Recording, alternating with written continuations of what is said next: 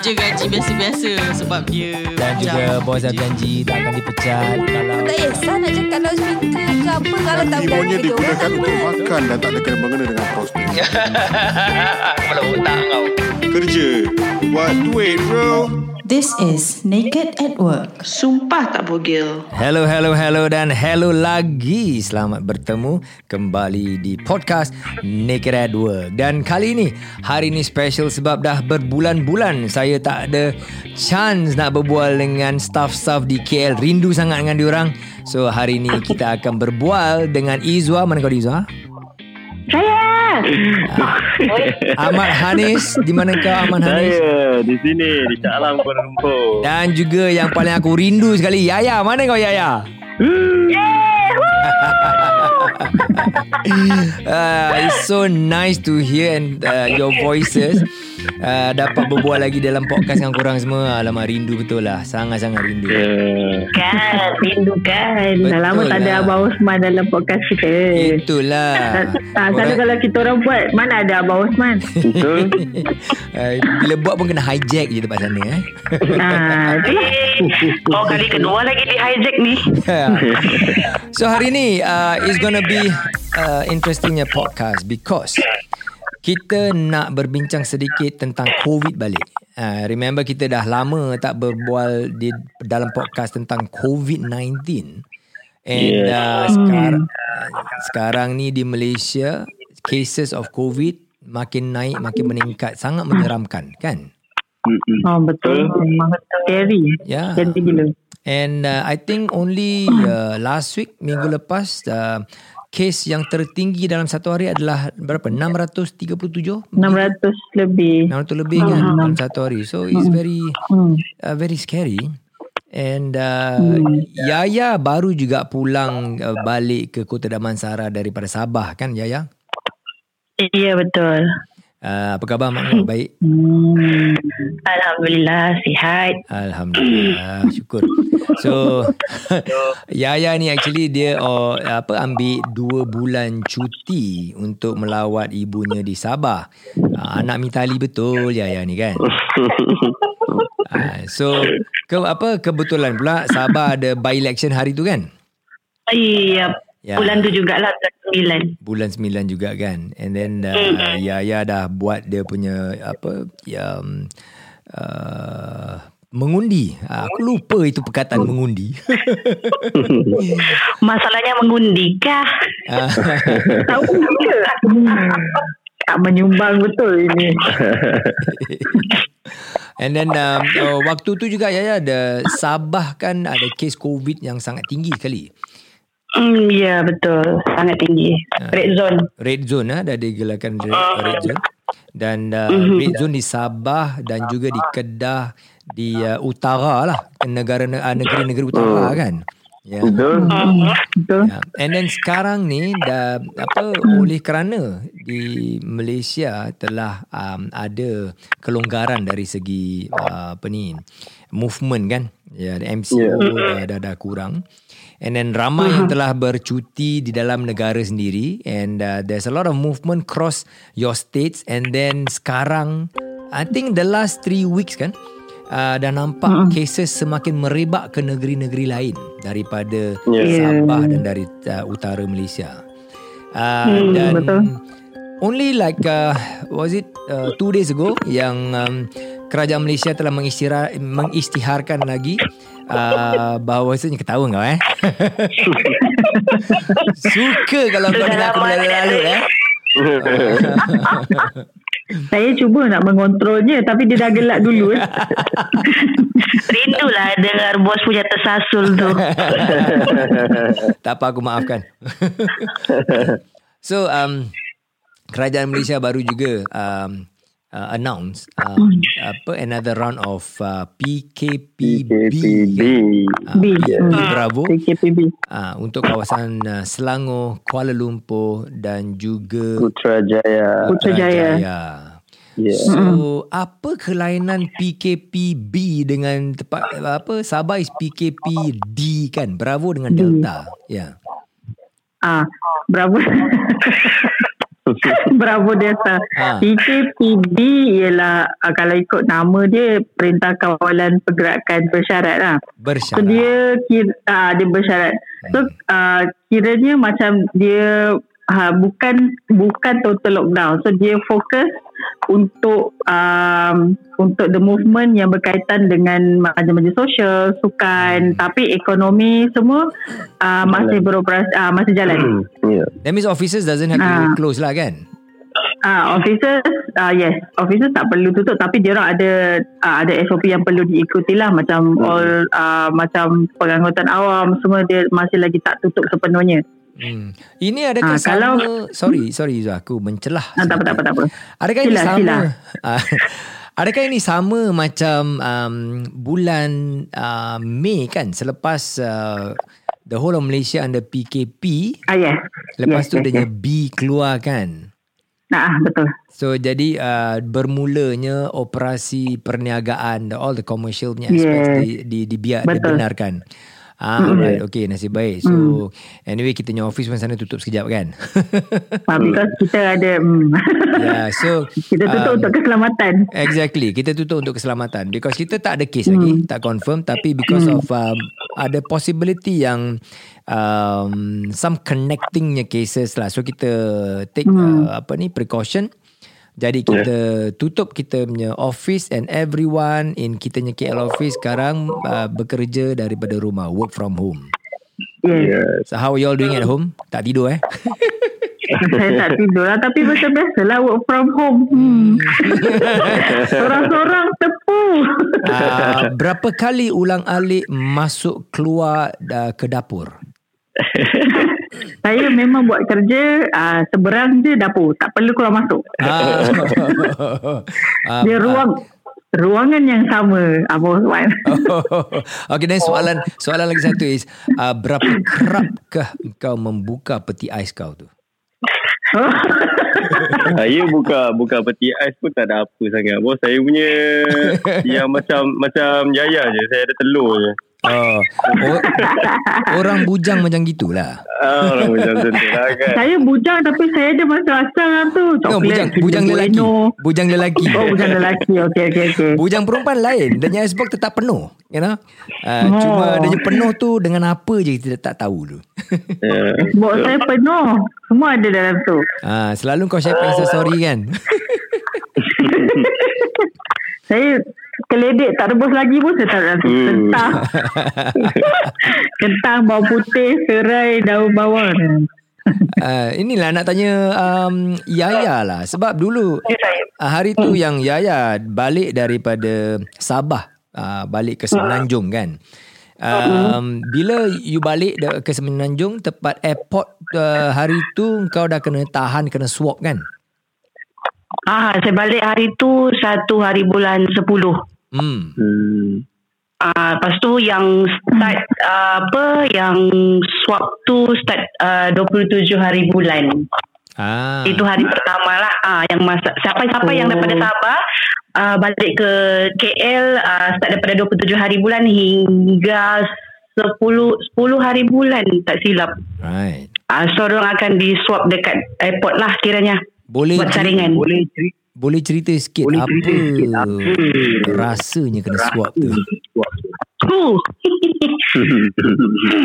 Menusuk Uh, Sakit lah. Sakit lah.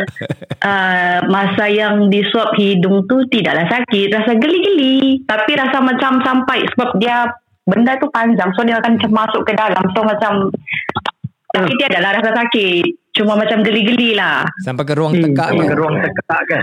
ha tapi Alhamdulillah masa yang flight saya satu hari bulan tu Hmm. uh, dalam flight tu memang tidak ramai lah nampak uh, banyak uh, seat kosong Oh okay. Hmm. Oh, okay.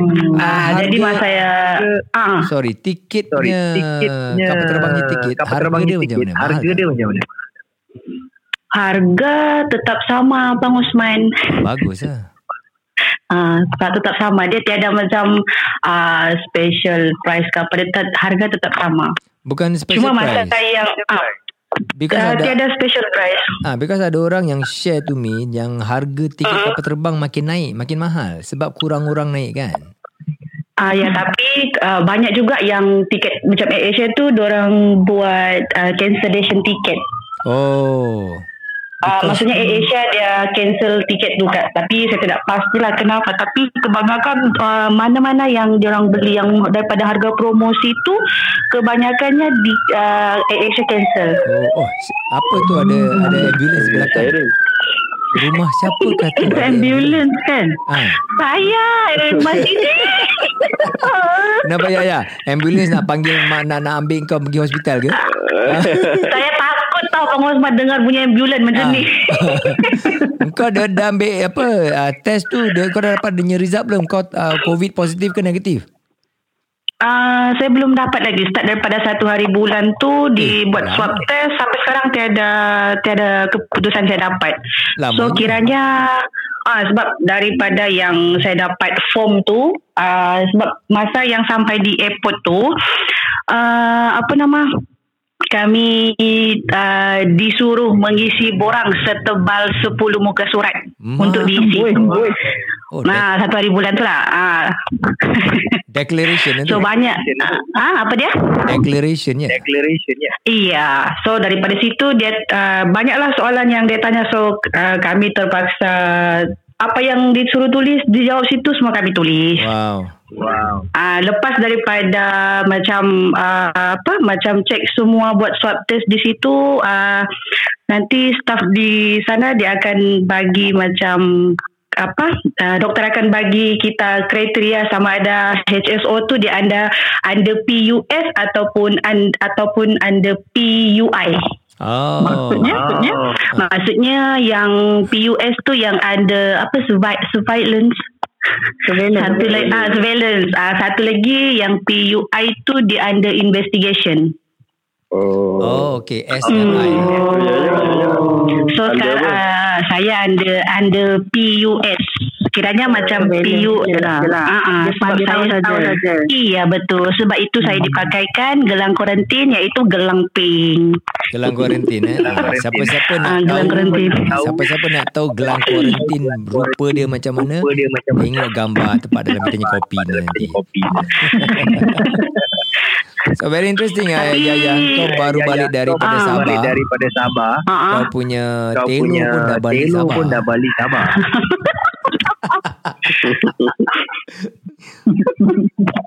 sorry sorry apa yang kau nak cakap tadi ya Apa yang kau nak cakap tadi ya? Apa dia? apa yang kau nak cakap tadi Apa yang kau nak cakap tadi? Oh bukan saya saya mau bagi tahu lah pasal yang apa kejadian yang di sana masa itu. oh Oh. so dalam, um, masa, masa yang sama tu yang sama tu keadaan di Sabah macam keadaan mana di Sabah ramai macam orang ramai orang Ada ada yang takut, ada yang kira macam uh, bebal juga, ada yang dia rasa diri dia kebal. Ah, macam-macam, macam-macam attitude saya jumpa di sana. cuba kau cerita sikit yang bebal tu macam mana Yang bebal macam ah, okay sebab saya di Sabah saya bukan di bahagian Tawau, saya di KK Kota Kinabalu. oh tawau yang Jadi kan? Okay. ah, Tawau adalah kawasan yang zon merah, Kota Kinabalu z- ah, time tu ah, zon kuning.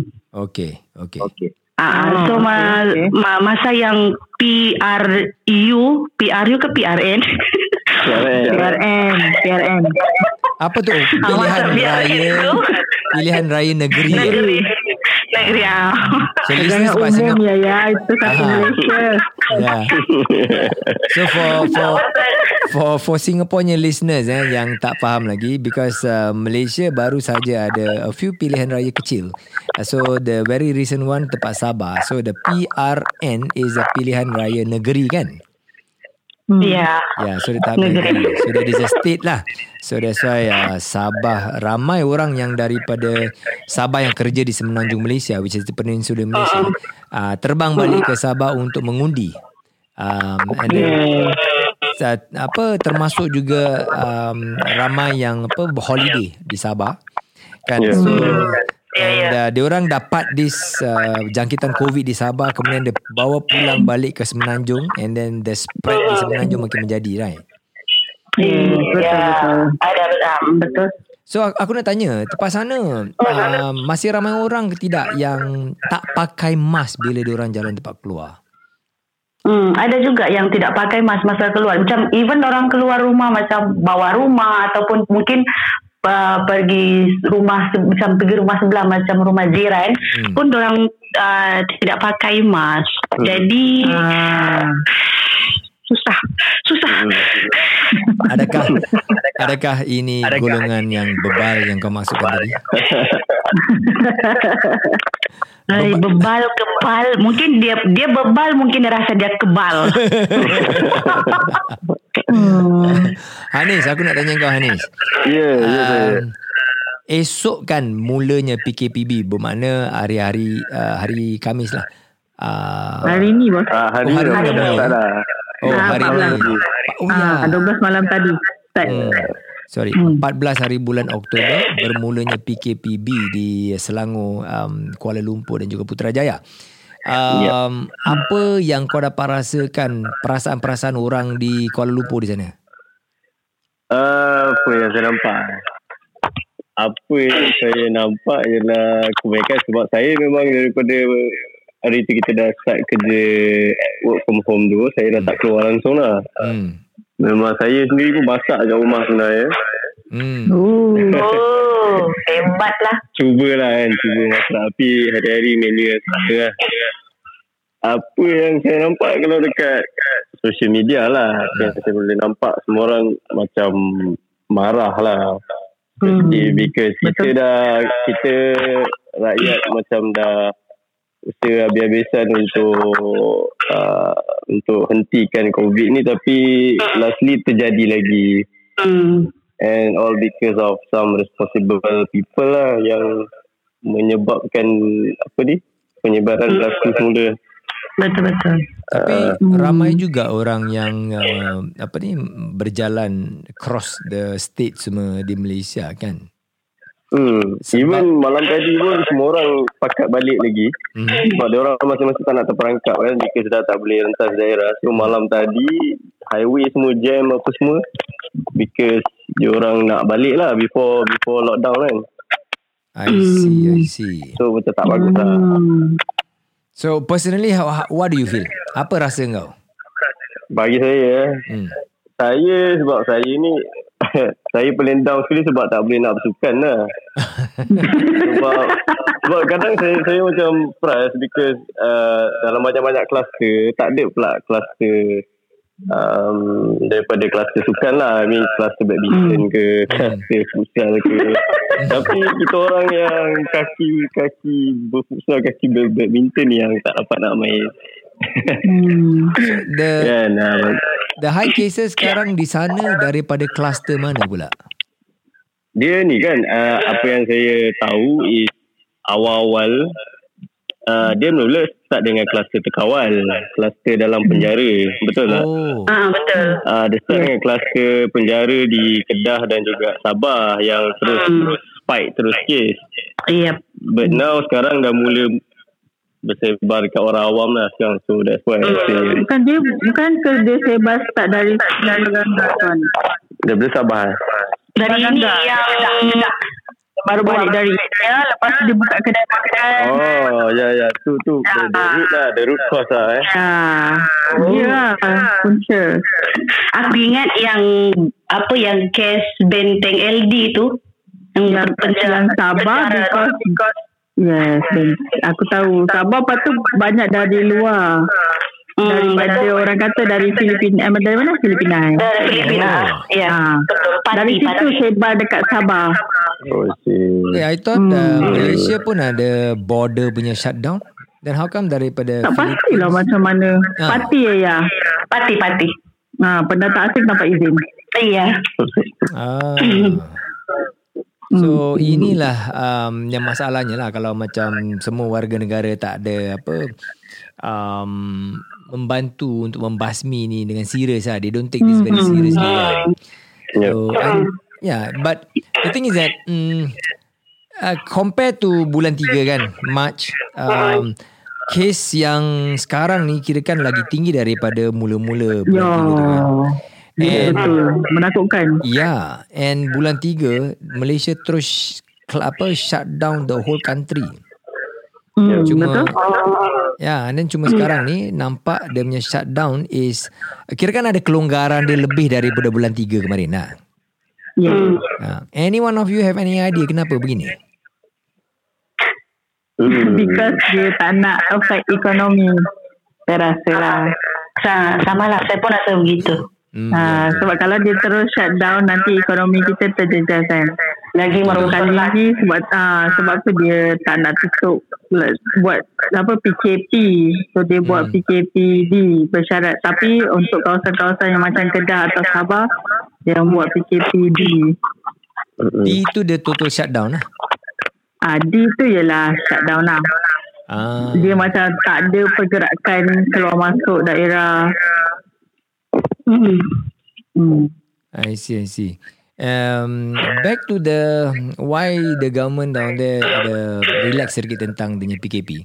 Sekarang ni, uh, it could be because one reason yang mungkin um, the last katakan lima bulan, um, the world dah understand a lot about COVID more. Mungkin Yeah. dari segi jangkitan dia tidaklah macam begitu teruk sangat sampai ramai orang memerlukan rawatan di ICU you know? Hmm. cuma dia orang nak nak uh, cuba sedaya upaya kurangkan jangkitan. Because we know it is very difficult nak stop dengan jangkitan totally. Um, yelah mungkin ada kemungkinan yang they understand about COVID ini so dia severity tidak begitu teruk sangat. Jadi okey lah kita boleh adakan uh, kelonggaran sedikit kalau compare to the first PKP terus shutdown tu. Yeah. Hmm. And of course, I think the economy plays a big part jugalah. That is, uh, memang lah. You know, we saw, we saw that the the whole shutdown akan menjejas ekonomi banyak sekali. Uh, We saw that. Ya, betul. Betul. Yalah sebab macam dulu awal-awal masa bulan 3 mula-mula saya sendiri pun macam tak faham kan macam kenapa perlunya lockdown Hmm, apa ya. tapi sekarang once kerajaan dah cakap okay kena shutdown macam semua orang dah, dah dah boleh faham kenapa dan kenapa benda tu perlu dan terus Ya. lakukan apa benda yang necessary lah. Exactly. Uh, do you all know of anyone close or friends ke apa, family, family friends ke yang pernah kena COVID? Ya, yeah, actually saya saya baru je nampak dekat instastory saya tadi ada kawan degree saya Aha. Hmm. uh, dia uh, ya sama-sama belajar dengan dia dulu dia kahwin baru je bulan 6 hari tu rasanya so dia punya wife wife dia kena Oh. Oh. COVID-19 so tadi dia share lah gambar dia dekat hospital Sungai Buloh Oh. uh, tak, tak silap dekat situ lah kot tempat uh, apa ni pesakit-pesakit COVID-19 dikumpul rasanya Yalah, ya. Uh, so dekat situ nampak lah dia gelamping pakai baju sian lah kan hopefully all is good Yeah. for her lah So dia kena sekali ataupun just dia isteri saja? uh, dia saja setakat ni dia cakap uh, isteri dia first first swab test uh, negatif Hmm. but then the second the second one baru dia positif How fast how fast dia orang dapat dia punya dia punya test result? Ah, I'm not, I'm not so sure. Sebab, sebab tak sempat tanya pun lagi. Nampak dia punya sharing dekat story je lah kan.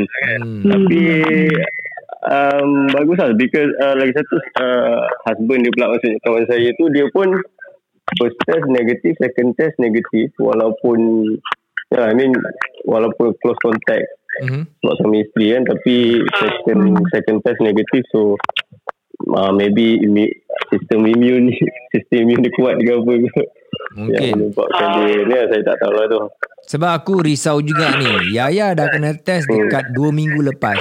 Result belum keluar-keluar ni. Ah, itulah.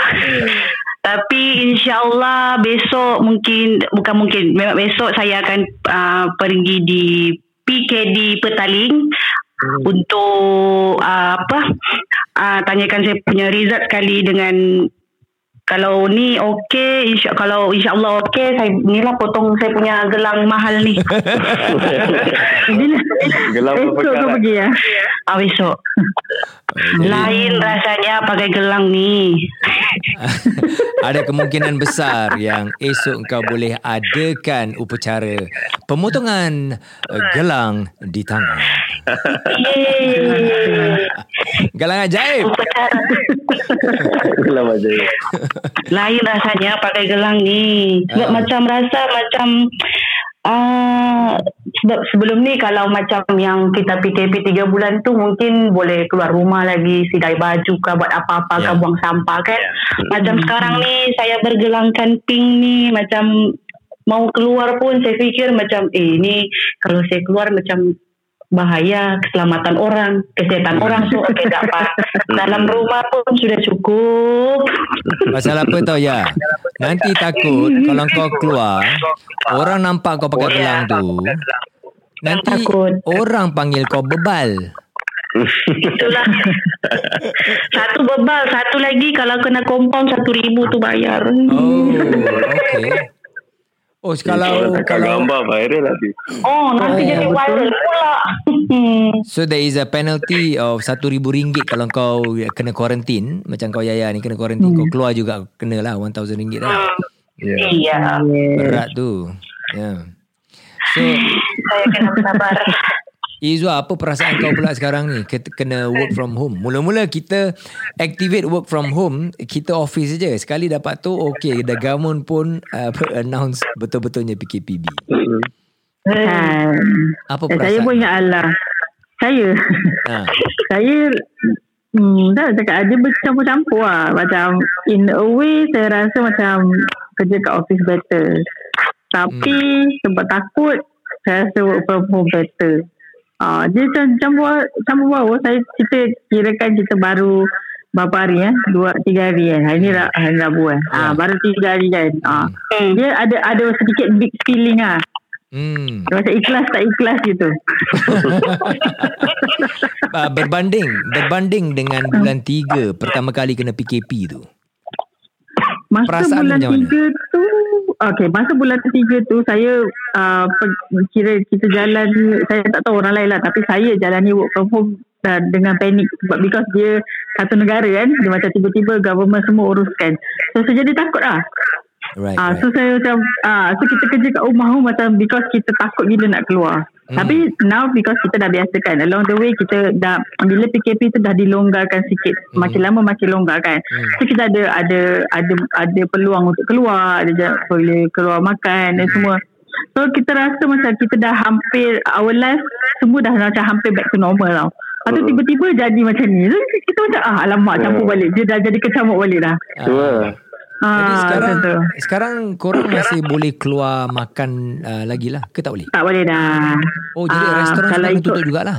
Uh, dia tak tutup lah. Cuma kalau dia, dia ada hadkan macam kalau nak makan satu meja tu dua orang je kot tak salah saya. Oh, And government dia galakkan kita untuk di, uh, tak dine in lah sama ada kita take away ataupun kita uh, order online gitu. Delivery. Itulah kedai-kedai kedai-kedai makan, restoran semua Buka. op- operate tapi dia Hmm. sampai 6 pagi sampai pukul 10 je dah. Ah yes, dia hadkan masa. Ah. betul-betul. Ya, jadi macam mana pun perniagaan makan tu tetap akan terjejas Terje- jugalah. Yes, terjejas sikit lah ekonomi. Ya. It's better daripada ditutup terus, you know. Yes. So, sedikit sebanyak pun ada lah dia sales kan, insyaAllah. Hmm. So yeah, I think um, it's uh, we have mixed feelings in it. We Singaporean now here bila dengar news uh, Malaysian PKPB lagi, kita ada mixed feelings. Uh, sebab you know I've been waiting for um, border to open. You know, I cannot wait to go back to KL. You know, I cannot wait to meet you all physically. You know, face to face. Jumpa kau kan, rindu sangat. Lepak semua kan. Uh, lepak semua you know and then uh, my original plan was to go there um, insyaallah November uh, sekali end of September tengok eh makin naik ni kes so Yes. and then PKBB pula so I don't know when I can ever go to KL mungkin January kot you know Hmm, InsyaAllah. InsyaAllah. do you all think that PKP korang ada terasa tak yang PKPB ni di Selangor, uh, Kuala Lumpur, uh, Putrajaya. Uh, sekarang government baru cakap dua minggu saja kan. Hmm. Korang ada rasa-rasa tak ia akan extend tu satu bulan? Hmm. Dia perasaan dia perasaan macam nak sambung tu ada sebab kita tahu pattern government last time dia tambah 2 minggu tambah Hmm. tambah 2 minggu kan. Hmm. Tapi saya memang berdoa sangat tak lah because Hmm, betul-betul. uh, ujung Harap-harap lah. ujung bulan depan pula saya ada saya dah saya dah wedding Ah, aku kan. tahu. Itu dia. Ada orang nak ber, ada orang nak berumah tangga. sangat-sangat lah berdoa agar tak sambung macam dulu lah because Betul banyak lah. sangat benda dah dah luruskan kan. Itulah. Kau, kau, kau pun dah gatal nak kahwin ni kan. So, Itulah. Hopefully tak lah. Hopefully jangan lah. Saya, saya harap dua, dua minggu ni je lah. Tapi rasa macam nak sambung tu ada. Ya, Kalau tengokkan pattern lah Because Hmm. saya tengok pun uh, da- Dalam beberapa hari kebelakangan ni Kes dekat Selangor tak turun-turun Dia makin lama makin naik Hmm. Ah, hmm, risau. Dia da- daripada 40 jadi 70 ha, mak- Ya. Makin lama makin merisaukan jugalah ya, harap-harap di Selangor tidaklah lebih daripada 200 ya. hmm, yeah. Dan yalah, Agak so- menakutkan lah Yeah, yeah. So I think we hope for the best. Uh, kita doa sama-sama insyaAllah. yang um, the case will go down as soon as possible. Jadi um, Amin. end of next Amin. uh, end of next month dan Hanis boleh uh, dengan sukarelanya dan dengan gembiranya uh, dapat pulang ke Kuantan dan Yeah. uh, boleh bernikah dengan eh you gonna nikah tempat KL ke tempat um, Dekat Putrajaya oh Putrajaya Yang kena lock tu I Sabar see. Aris, sabar. Sabar. Sabar, sabar. Kita Sabar duk- itu pada iman. kita doakan sama-sama yang it is going to be okay and you are Amin. uh, apa okay to uh, continue with kau punya pernikahan insyaallah. InsyaAllah. And border, Yeah. and border buka jugalah. Because saya teringin nak ada bos kat situ. Ah ya yeah, insyaallah that's why I was looking forward juga you know border dah buka dan and I was looking forward to go to Kuantan rumah kau kat sana. You know. Oh. Ah. So that would be lah bos Oh, Temelur Oh, Kuantan sorry, sorry. dekat-dekat Temelur. Ah, Kuantan, ikan Kuantan. patin Ah yes, Kuantan. yes, yes. Kuantan tu tempat siapa? Nah, InsyaAllah InsyaAllah We hope that the border Boleh dah op, apa open uh, Next month Then sekaligus I can make a trip down there And uh, Boleh juga Hadir ke Majlis uh, Pernikahan Ahmad Hanis uh, You know Pengumuman lah. Pengumuman uh, InsyaAllah. We wish you the best uh, Hanis Yeah Ya, Ah, thank you. Tapi jangan lupa Don't get distracted ha? Hmm empat selit Kena run away lah Okay Tak apa, naked pun. Right right uh, Yeah, thank you very much. Uh, thank you very much for giving us an update down here, at least for Singapore listeners yang uh, Malaysia Yeah. dah dah lockdown lagi. So kita warga negara di Singapura ni menjadikan itu satu iktibar. Jadi kita because we are going through uh, phase 3 just um, today the ada announcement in the newspaper uh, ke apa menteri kita dah bersuara juga. Singapore akan uh, bergerak ke arah phase 3, fasa 3 yang mana dia lebih longgar. Dah okay? dia punya kriteria lebih longgar. And kalau ada um, katakan macam gathering ataupun event um, wali matul lurus ke apa korang nak buat kan sekarang diboleh dibenarkan hingga 50 uh, orang uh, maybe in phase 3 onwards dia akan lebihkan lagi mungkin ke 100 orang ataupun 200 orang you know ya jemputan Ah, faham. Ya. Good, So eh, menjadikan kita iktibari Singapura jugalah kita we cannot take this very lightly. Um we must continue practicing um apa ni self punya hygiene cuci tangan you know and then pakai mask. Selalu pakai mask di mana-mana saja kita berada. Uh, and hopefully kita punya cases pun tak akan naik lagi lah kan insyaallah. Amin. InsyaAllah. Okay, uh, thank you very much uh, ladies and gentlemen. Men lah seorang eh. Dia seorang man. Yeah. Um, we will talk again in our podcast in the next episode ataupun bila-bila in the short uh, uh, apa in the, in the coming sh- uh, future. And uh, I really wish I can be there and buat podcast dengan korang satu bilik dengan korang tempat sana lagi meriah, lagi enjoy, lagi happy down there. Yes. Depan-depan lain. Dalam Yeah. yeah. lain tu. Exactly, exactly. Okay, thank you very much all and uh, we'll see you again. Sama-sama. Bye bye for now. Okay, bye-bye. Bye-bye. Ada je gaji biasa-biasa sebab dia Dan juga bos dah janji tak akan dipecat kalau Tak kisah nak cakap loudspeaker ke apa Kalau tak berani orang digunakan tak untuk makan dan tak ada kena-mengena dengan prospek. Kepala otak kau. Kerja. Buat duit bro. This is Naked at Work. Sumpah tak bogel.